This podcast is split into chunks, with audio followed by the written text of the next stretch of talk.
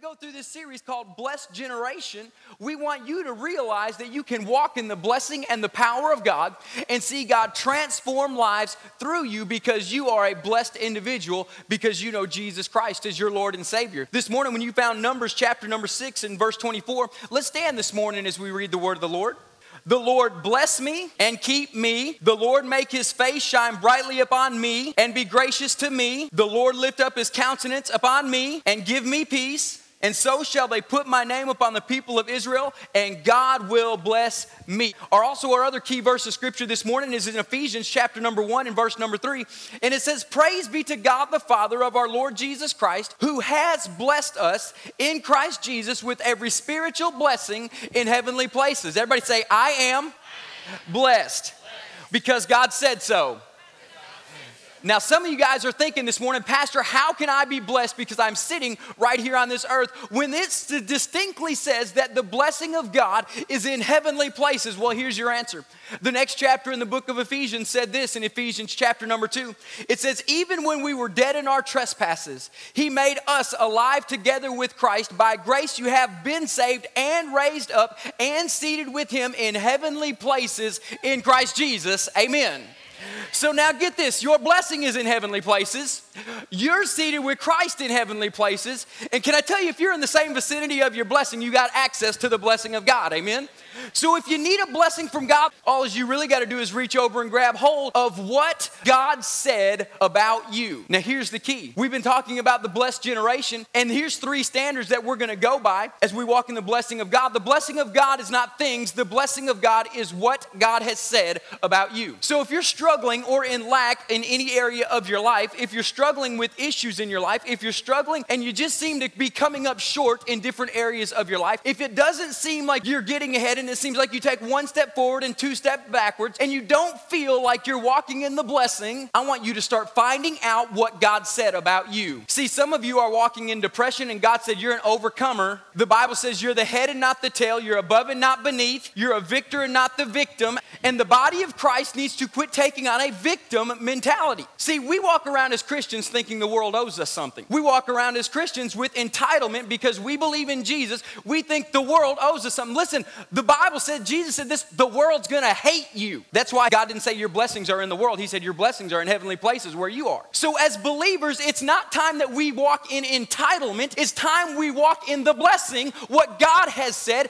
not what we think the world owes us. Amen? As we begin to walk in the blessing of God, I want you to find through this series one scripture that God has said about you. One scripture that'll meet your need. One scripture that'll take care of your marriage situation, it'll take care of your school situation, it'll take care of your work situation situation, find one scripture that you can make your own, that you can personalize, and find out what God has said about you because the blessing of God is not things, it is what God has spoken over your life. And what God has spoken over your life will well amount to more than anything you could ever ask or imagine. And so, as God begins to work in your life, I want you to find what the blessing of God is. Blessing of God is not a license to live recklessly, but a lifestyle of discipline. Nobody likes to be disciplined. I can prove it because how many of you have ever had a gym membership and never went? How many of you have ever started a diet and never finished? How many of you ever set out a goal and never accomplished it? See, the blessing of God, it's not a license to go live recklessly, but it is a lifestyle of discipline. Because once God brings a blessing into your life, He doesn't want you to just squander it. He wants you to be able to hold on to it. He wants you to be steward over it so it grows and prospers in your hands to be a blessing to somebody else. And to do that, it's gonna take discipline. When financial blessing comes into your life, some of you guys, I'm believing with all my heart, you're gonna get the raise you've been dreaming for within this next month. But here's the thing if you get the raise you've been praying for,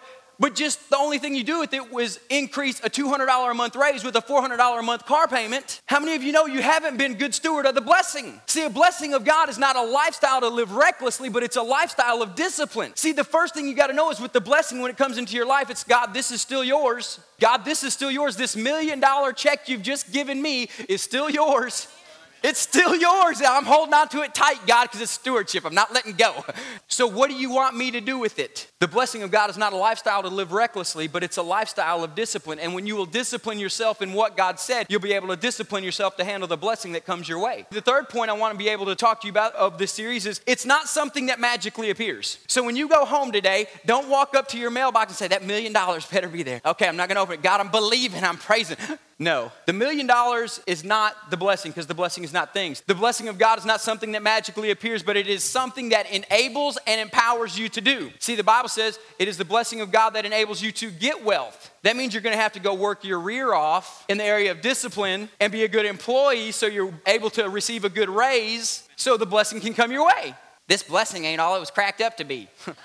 No, see, when we understand that we do, are, are not entitled to anything, but it's a gift of God that comes through His grace by faith in what He already said, and we begin to establish a lifestyle of discipline to walk it out in the work and the will of God, and we won't spend it recklessly, but we'll spend it on His kingdom's sake and we'll do it for His kingdom's sake, then He will enable and empower us to do great and mighty things. And we're gonna stick on this, this third key to the, through the point this morning. And so we started out this whole series of talking about the blessing of God, and I always bring it back to when is the first time the word bless or blessed is ever mentioned in the scripture? The first time bless or blessed is ever mentioned in the scripture, it's Genesis chapter number one and verse number 22. And the Bible says, and God blessed them, saying. So the blessing of God is what God said about you. And verse number 28 tells what he said about you. Verse 28 says, And God blessed them, saying, Be fruitful and multiply and fill the earth and subdue it and have dominion over the fish of the sea and over the birds of the air and of the heavens and every living thing that moves upon the earth. So God said when he blessed them, he said as he began to go forth, he said, Be fruitful. We talked about fruitfulness versus um, productivity or being busy. Now, fruitfulness doesn't just mean to have a bunch of kids, okay? Some of y'all are thinking, thank you, Jesus. And anybody with more than two kids said, Amen. It doesn't mean to have a bunch of kids, it means be fruitful, means to be productive. How many of you are being productive? I pray that you've been productive over the past month and not just busy. The problem is, many of us go home after a long day of work and say, I'm so tired, I've just been so busy, but what'd you accomplish? Nothing. Well, you didn't, weren't really fruitful because you weren't productive. God wants a group of believers to be productive. When we go out and do something, let's accomplish a purpose and why we're going out to do it. The reason why we postponed a mission trip was so we would go up there and be productive and not just busy. We're going to be good stewards over your time, your money, the church's time, the church's money, so we're going to be productive when we go. So he said, be fruitful, and then he said to multiply. And then we had a message called multiplicity, where God wants to multiply what he's given you in your hands. And we talked about the, the obstacles that come our way of multiplicity through the scripture of the, the sower sows the word of God. And some of the seed that was planted fell upon rocky soil. The birds of prey came and got it. It fell on the thorny soil. But some that fell on the good soil yielded 30, 60, and 100 fold return. And I challenged you that week to begin to pull out of your life anything that is not good soil. And as you begin to pull those things out, God begins to make room in your life to plant more good seed that will yield a greater impact on the world that you live in. And so today we're going to talk about filling the earth. And the title of this morning's message is Filling or Taking Up Space filling or taking up space. What are you doing today? I pray that this morning, as you're in this church, you're filling you're, filling your life with things of God. You are getting ready to go fill the earth with the message that you hear. You're not just taking up space this morning. The problem I have, or the issue I see in many churches, that a lot of Christians, we go out into a world, just take up space. But when the Bible says fill the earth, He gave them a specific commission, a specific command to go do something. Now, here's the question I have Why would God want to fill the earth with a bunch of people? I mean, really, He's God. He could fill it with anything he wanted. Why would God want to fill the earth with a bunch of people?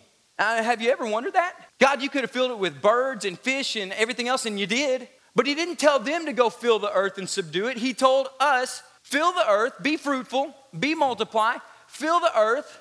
Why would God want people all over this earth? Have you ever wondered that question? You're like, well, no, because I never really thought about it. But it is kind of a good question because the God of all power the God who said, Light be, and light is still moving at, the speed of light today. And listen, I, want to clarify something because a lot of people, when you read in the beginning, God's, God created the heavens and earth, and He said, Let there be light. Some of y'all are thinking the sun popped up. No, that's not the light it was talking about.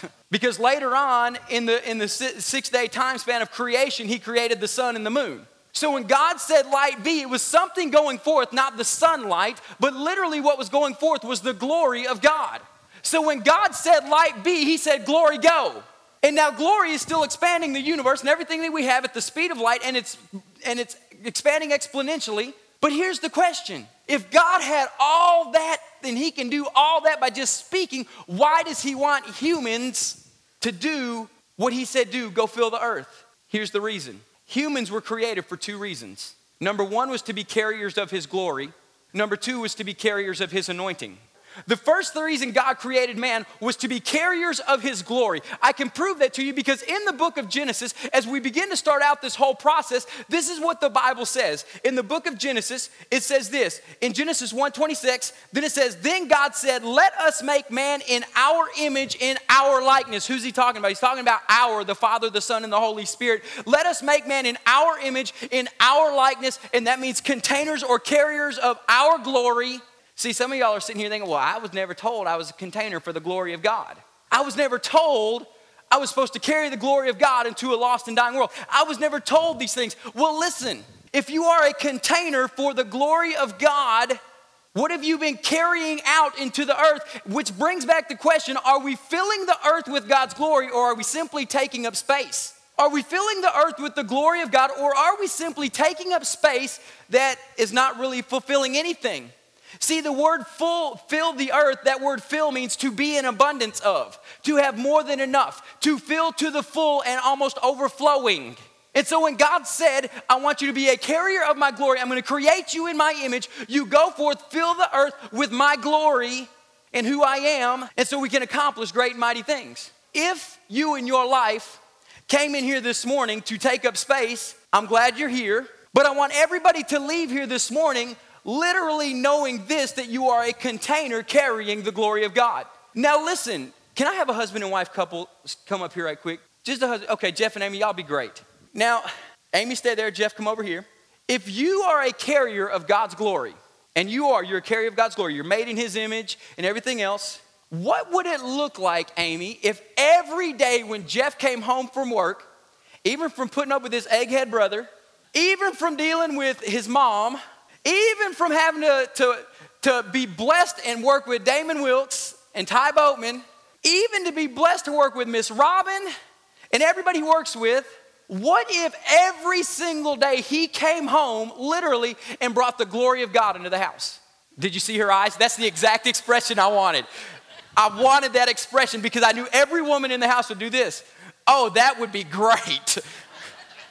that would be great. That would be phenomenal if every day my husband came home knowing he was a carrier of the glory of God and he brought the glory into the house with him so these kids that are running around could experience the glory, not my wrath. Amen? Now, what if, Jeff, since you're a carrier of the glory of God, not just do you carry the glory home, but you carry the glory into work? Not if he just carried the glory home and carried the glory into work, but Damon, since you're a carrier of the glory of God, what if Damon carried the glory into the school? Now I'm picking on ministry people here, but what if Brandon, you are a carrier of the glory of God? What if Brandon brought it into his workplace? What difference would it make if you walked in your work tomorrow morning? I'm talking full of the glory of God. I'm talking Moses coming off the mountain where the people are hiding their face, glory of God. I'm not talking about you walking in smiling. Everybody can smile and fake it for a little bit until they get to their office and close the door. No, I'm talking seriously walking in with the glory of God because you are a container for the glory of God and you go fill your world with something. See, because here's the deal your earth, your world, your sphere of influence, you're always filling it with something, but many times it's not the glory. See, Jeff's world is not this earth. Jeff's world is what he goes to and does on a daily basis. Amy's world is not this earth, it's what she has a sphere of influence and what school she works with on a daily basis. My wife's world is not the whole earth, my wife's world is really what's your world? Some of you drive truck for a living, you got a little bit bigger world than the rest of us. So, what if in your bigger world you brought the glory a little bit farther than Joel could on any given day? What would your world begin to look like if you walked around knowing I am a container and a carrier of the glory of God? Now, I want you to start envisioning this. See, some of y'all are kind of getting excited about work tomorrow. Your boss is going to say, Yes, I love that preacher. Okay, some of y'all are.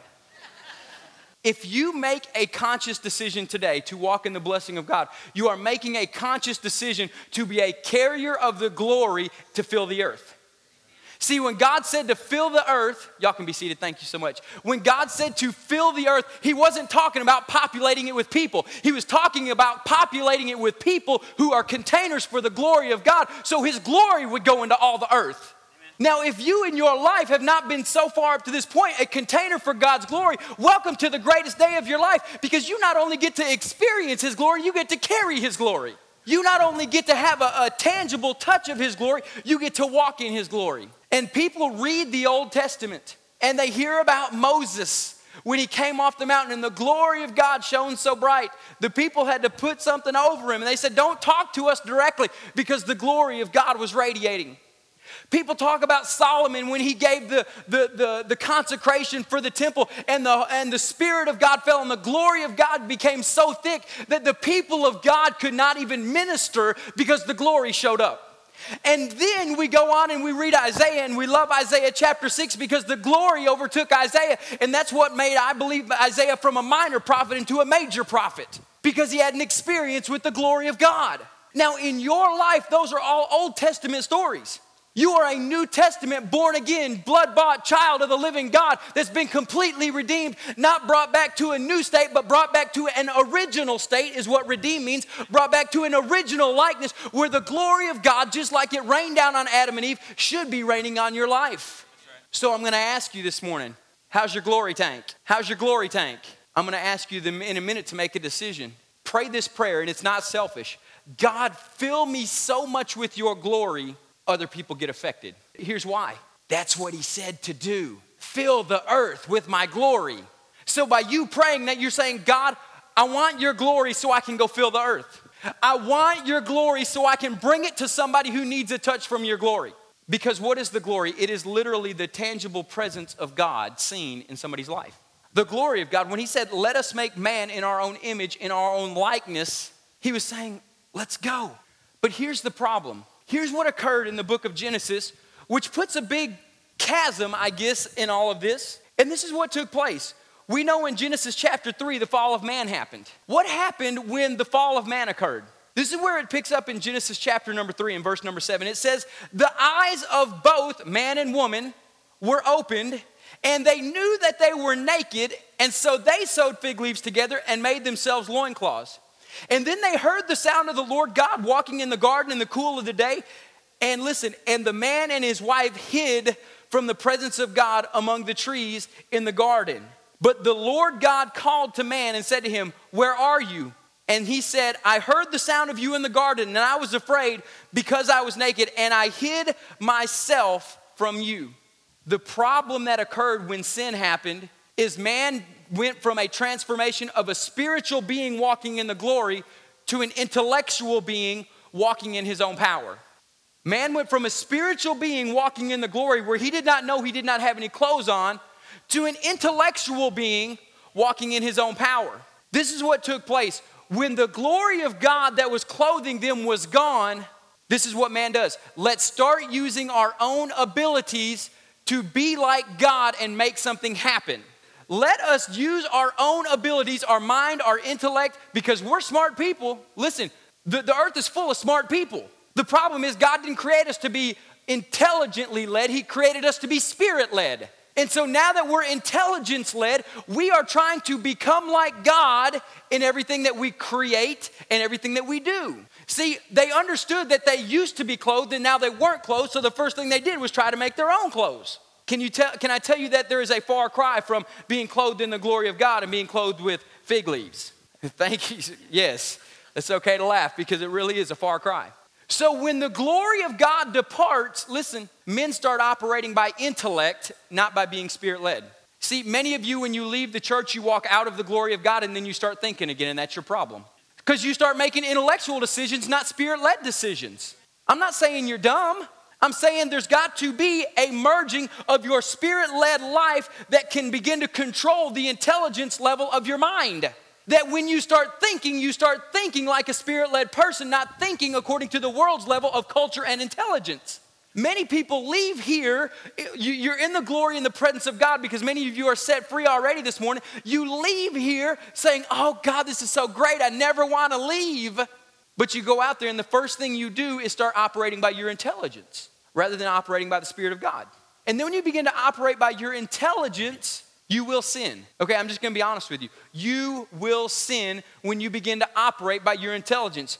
The next thing that happened is they were afraid of God because they knew the likeness of God that they shared with him was gone. They knew that they started operating in their own intelligence and in their own power. And so the next thing God says, Where are you? Obviously, God knew where they were. I mean, he wasn't, he wasn't, oh my gosh, I lost my kids. That wasn't God. What God was asking, he said, Adam, man, is literally what he said. Where are you? Because God was looking for someone in his likeness, not somebody trying to think on their own. God wasn't missing the physical stature of a man. He knew where the physical stature of the man was. What God was missing was the likeness of himself that used to be on physical man that Adam turned over to the devil.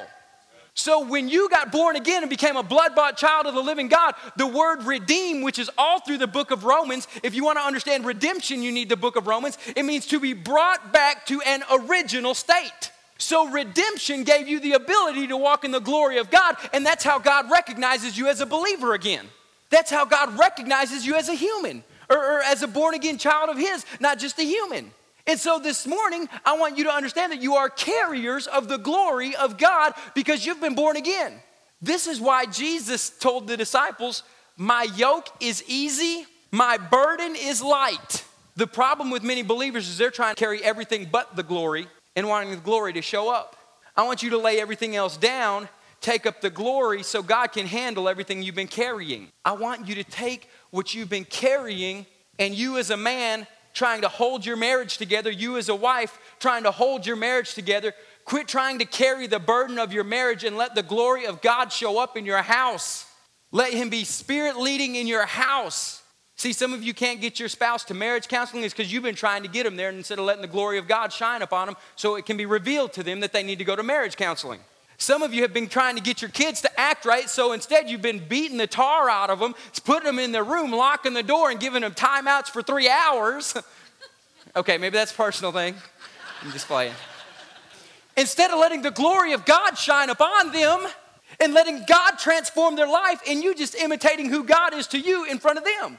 You were created to be a carrier of the glory because when you carry the glory, you begin to walk in what the Bible calls the anointing. You are carriers of the glory, you were created for that. And now you are carriers of the anointing, you are created for that. Carriers of the anointing is this. Now, anointing is a good church word. And a lot of people are in church all their life and they hear the word anoint and anointing and they're thinking, yeah, that's great, Pastor. I love it. What does it mean? Because a lot of people, they love what, what I love the term is called religionese. You, you love the lingo of religion, so you know you think you know what you're talking about, but you really don't know what it means, so therefore you never walk in the fullness of the terms that you're using.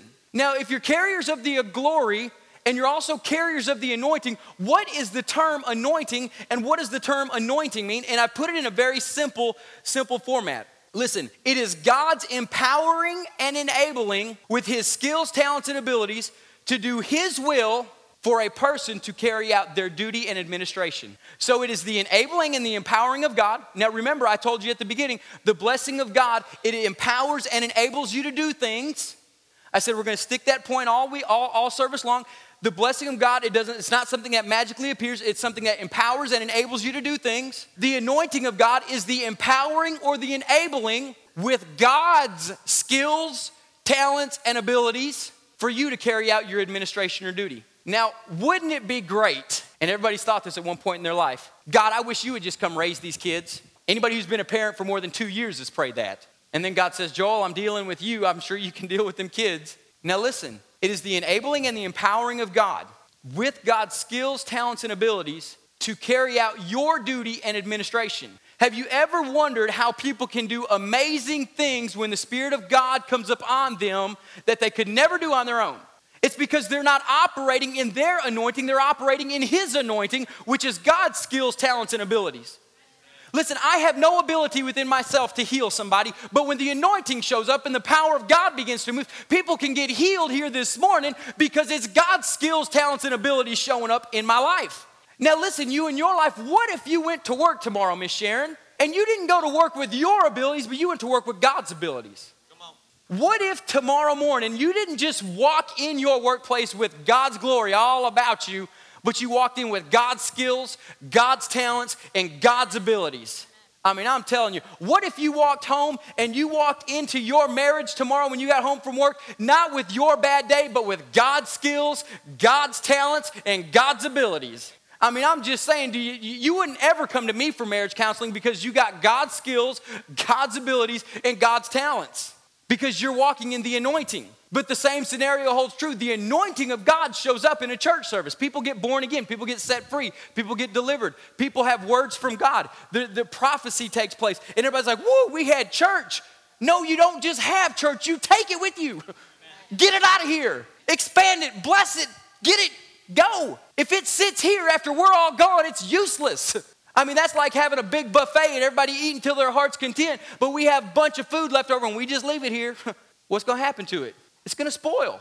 God doesn't want you to leave the anointing here. He wants you to take that extra whatever, quarter pounder with cheese and Big Mac and fries and everything else to somebody who needs it. See, the problem is we get satisfied getting full on the anointing, never realizing we're not just supposed to be full on it, we're supposed to be carriers of it to a lost and dying world. Fill the earth means fill the earth with God's glory, fill the earth with God's skills, talents, and abilities that He's empowering you to use to change the world for the kingdom's sake. See, every time you read, I hope every time that you read Fill the Earth from now on, you realize I am not just a space taker. I am not just somebody who takes up space. I am not just somebody who sits in a church house on Sunday mornings doing my religious duty, but I am a taker of the anointing to fill the earth. Now, young people, y'all are out of school. You don't have to go back to school for two months. What are you going to do with every day of your summer? See, you're carriers of two things the glory and the anointing. What are they going to do with it? Well, I'll tell you what they're going to do it. You're going to do exactly with it what you see your parents doing with it. Hear daddy praising Jesus on Sunday morning, coming home cussing on Monday afternoon. They're carrying the same thing you are. Thank you, Jesus. Yes, that's me. Come on, we got this. They're going to do what you do. Mom and dad, you come home from work tomorrow, letting the glory of God shine all over your life operating in the anointing, that's God's skills, talents, and abilities, bringing them into your household, your kids are going to start doing the same thing you are. I'll close with this little story. Your kids and your family will begin to replicate and do what you do. The other day, we always teach our kids to pray, and we sit down and we pray before the meal, and we always hold hands. And we began to pray the other day, and Caleb said, No, no, no, Daddy, I'll do it. No, he, and he was emphatic. I mean, it was not this, Oh, can I pray? He's like, No, Daddy. It's like, Let me handle this, Dad, for real. I don't need your long, drawn out prayers. Thank you, Jesus. And so I looked at him, I said, okay, pray. And he was like, close your eyes. What are you still got your eyes open for? If you want me to pray. And he said, Lord Jesus, bless this food in Jesus' name, amen. And then he said, let's eat. he understands where the anointing's at, amen. They're gonna do what they see you do. You start carrying the glory of God into your house. Your kids are gonna start carrying the glory of God out of your house you start carrying the anointing of God into your house. Your kids are gonna start carrying the anointing of God out of your house. You start carrying the anointing of God out of the church house, the world's gonna start coming to you because they need the anointing and the glory of God. Did you ever wonder why Jesus did not have a marketing crew with his 12 disciples? He doesn't, you don't need to market yourself when the glory and the anointing shows up. People are naturally attracted to it. And then when you have people coming to you all the time saying, Pray for me, pray for me, you're gonna be like, God, give me a break. No, that you say, God, fill me with more glory, with more of the anointing. Continue to use me to flow out in what I'm supposed to do.